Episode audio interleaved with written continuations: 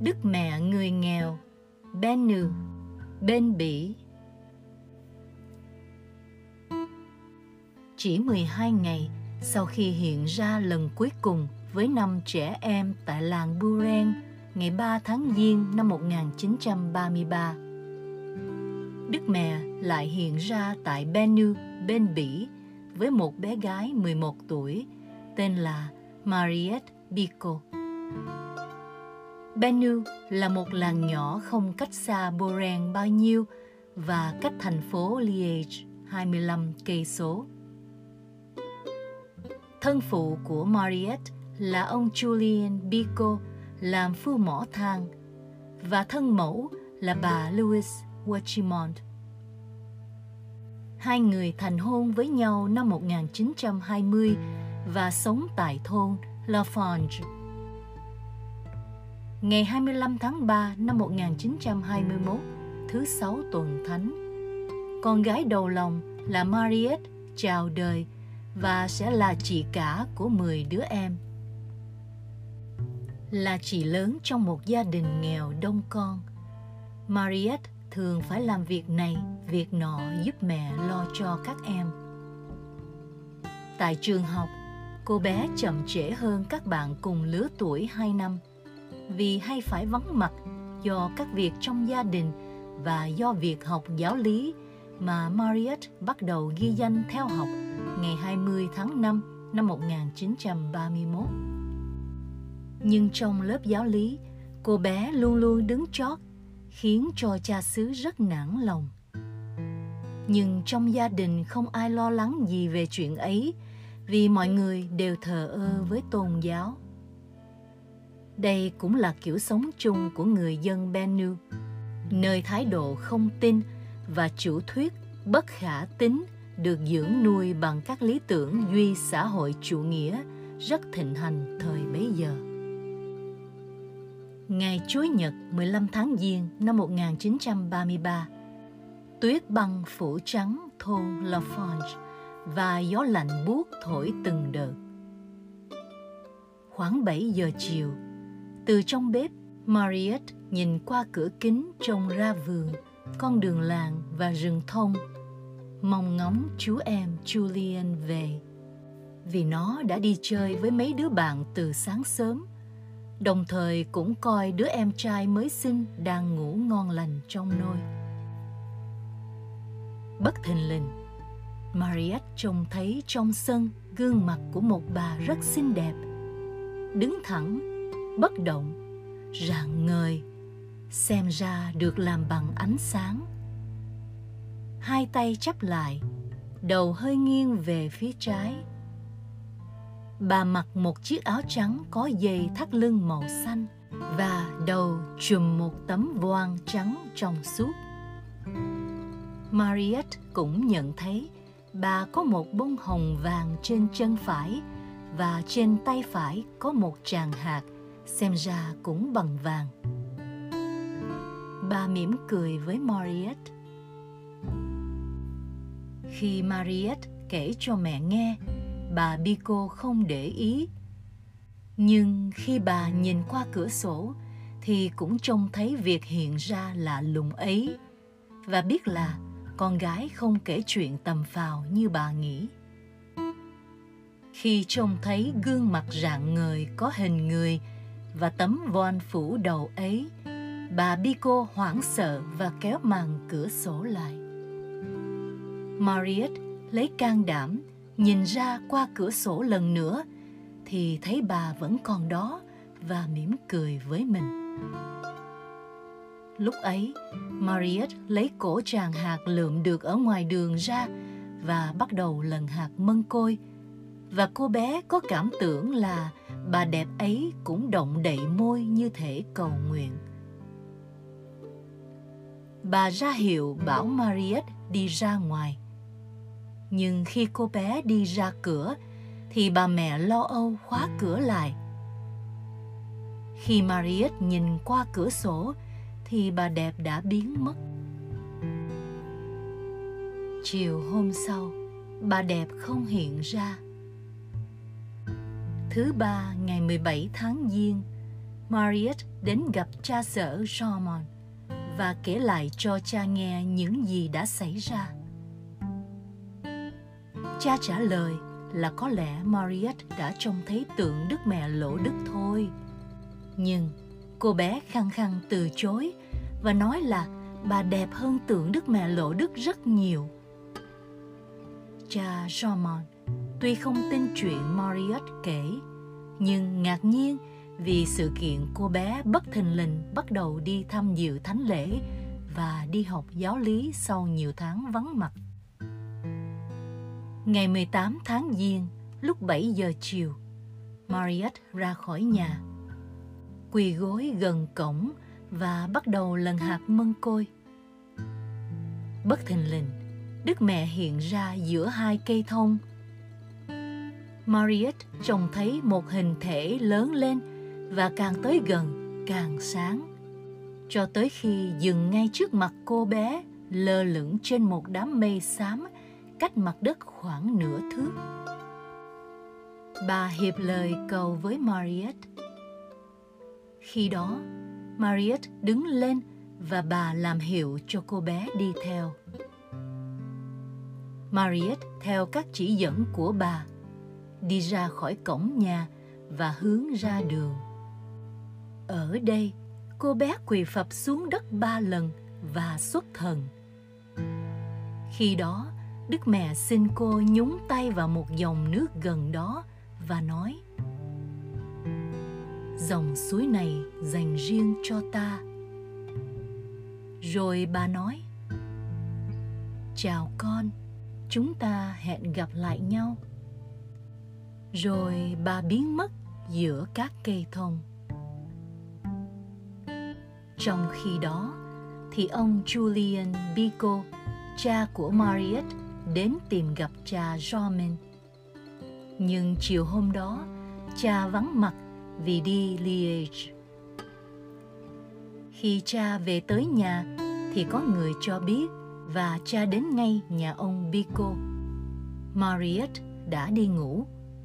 Trong khi cha Jomin ra về, ông Bico xin được gặp cha vào sáng hôm sau vì muốn lãnh các bí tích Cha sở rất là ngạc nhiên vì lời xin này, vì trước đó mấy ngày, cha cầu nguyện xin một dấu chỉ chứng minh cho thấy các lần Đức Mẹ hiện ra là thật.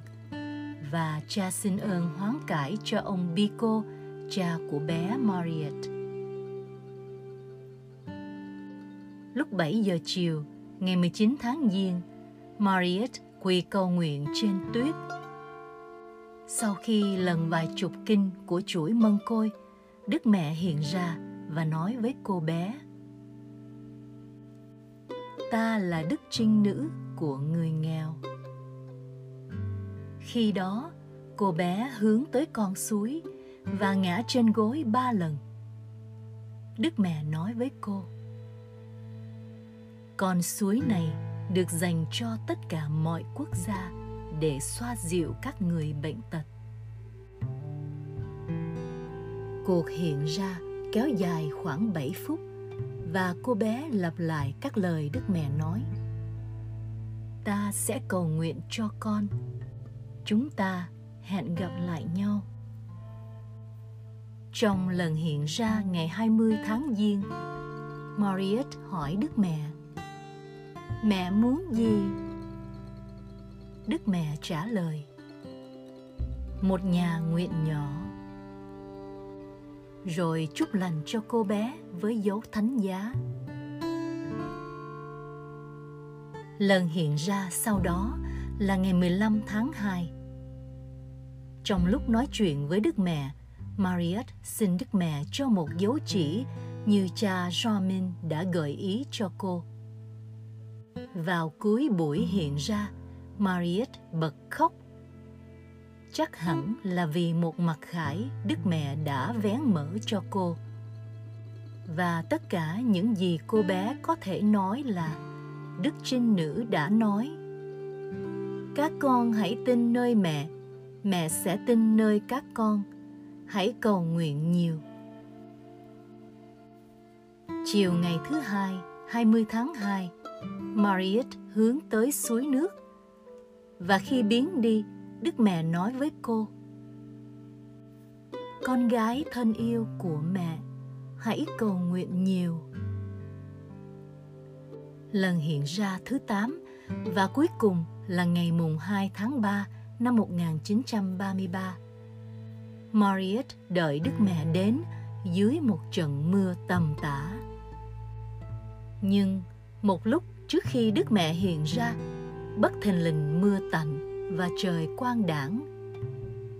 Nhiều người được chứng kiến sự kiện này rất ngạc nhiên. Khi đó, Đức Mẹ hiện ra với Mariette và nói Ta là mẹ đấng cứu thế, mẹ Thiên Chúa. Các con hãy cầu nguyện nhiều. Mariette trả lời Vâng, vâng. Khi đó, Đức Mẹ chúc lành cho cô bé và trước khi biến đi, mẹ nói Vĩnh biệt con Chứ không nói chúng ta hẹn gặp lại nhau như các lần hiện ra trước đó. Nhưng trong các ngày sau khi Đức Mẹ hiện ra, làn sóng tín hữu hành hương không ngớt hướng về Bennu. Từ khi đó trở đi, vào mỗi buổi chiều, có đông tín hữu tham dự buổi đọc kinh kính Đức Mẹ do Mariet hướng dẫn. Thôn nghèo Bennu trở thành một trung tâm thánh mẫu nổi tiếng với rất nhiều vụ khỏi bệnh trên thân xác cũng như trong tâm hồn mà tín hữu nài nỉ cầu xin Chúa với lòng tin kiên trì mạnh mẽ. Các vụ khỏi bệnh ấy không giải thích được trên bệnh viện y khoa. Một trong các vụ khỏi bệnh kỳ lạ nổi tiếng nhất là của bà Guthal, tỉnh Anver. Vì một tai nạn xe hơi, bà đã bị các vết thương rất trầm trọng khiến cho gương mặt của bà bị biến dạng nặng nề. Bà lại bị điếc và không có khả năng nuốt thức ăn đặc. Trong chuyến hành hương Bennu, bà uống nước suối Đức Mẹ và được khỏi bệnh trong vòng vài phút. Sự biến dạng biến mất, mặt bà trở lại bình thường. Bà cũng hết bị điếc và có thể ăn uống bình thường như trước có một trường hợp khỏi bệnh lạ lùng khác xảy ra tại Milano, bên Italia. Bà Luisa Nova bị bệnh liệt giường 297 ngày. Bà khẩn nài Đức Mẹ người nghèo Benu và được khỏi tức khắc. Các trường hợp khỏi bệnh cách lạ lùng xảy ra rất nhiều và được các cơ quan có thẩm quyền của giáo hội cũng như các bác sĩ y khoa duyệt xét nghiêm ngặt và tuyên bố tính cách xác thực của chúng. Cả hiện nay nữa, vẫn tiếp tục xảy ra các phép lạ. Và hàng năm, Trung tâm Thánh Mẫu tiếp đón hàng trăm ngàn tín hữu và du khách hành hương. Cũng như tại Lộ Đức, họ cầu nguyện uống nước suối Đức Mẹ hay đem nước suối về cho bạn bè, người thân và được khỏi bệnh. Năm 1935, dưới thời Đức Giáo Hoàng Pio thứ sáu, giáo phận đã cho thành lập một ủy ban điều tra các biến cố xảy ra tại Bennu. Năm 1942, dưới thời Đức Giáo Hoàng Pio thứ 12, Tòa Thánh đã giao cho Đức cha Keko giám mục Liege tiếp tục điều tra việc Đức Mẹ hiện ra. Ngày 22 tháng 8 năm 1949, Đức cha Keko công bố thư mục tử chính thức nhìn nhận các vụ hiện ra và cho phép tín hữu tôn kính Đức bà của người nghèo Benu. Thư có đoạn viết Trong lương tâm, chúng tôi tin có thể và phải thừa nhận không dè dặt thực tại của tám lần hiện ra của Đức Thánh Trinh Nữ với Mariette Biko. Sau các lần được Đức Mẹ hiện ra, chị Mariette Biko đã sống một cuộc sống bình thường và kín đáo tránh mọi ồn ào quảng cáo. Chị đã không chọn đời sống tu trì, nhưng lập gia đình và có ba con. Chị cũng đã phải đương đầu với nhiều khó khăn và khổ đau trong cuộc sống. Chị đã cùng với các tín hữu và du khách hành hương đến đọc kinh tại suối Đức Mẹ hay trong nhà nguyện hiện ra và đặt vào lòng bàn tay hiền mẫu của đức trinh nữ của người nghèo, cuộc sống của gia đình mình có ai hỏi, chị chỉ nói tôi đã chỉ là một người đưa thư được giao cho nhiệm vụ chuyển một sứ điệp thôi. Năm 1985, Đức Giáo hoàng Gioan Phaolô đệ nhị đã đến hành hương Bennu và cũng gặp chị Mariette Bico. Giảng trong thánh lễ cử hành tại đền thánh Đức Mẹ ngày 21 tháng 5 năm 1985, Đức Gioan Phaolô đệ nhị nói: Từ hơn 50 năm nay, không phải chỉ có người đau yếu mà đoàn dân mênh mông các người nghèo cảm thấy Benu như là nhà mình. Họ đến đây tìm sự củng cố lòng can đảm niềm hy vọng sự kết hiệp với thiên chúa trong thử thách họ đến để chúc tụng và khẩn nài đức trinh nữ maria dưới tên gọi đức bà của người nghèo. Họ có lý xác tín rằng một lòng sùng kính như thế phù hợp với tin mừng và niềm tin của giáo hội. Nếu Chúa Kitô đã định nghĩa sứ mệnh của Ngài là loan báo tin mừng cho người nghèo, thì làm sao mẹ Ngài lại không tiếp đón người nghèo được?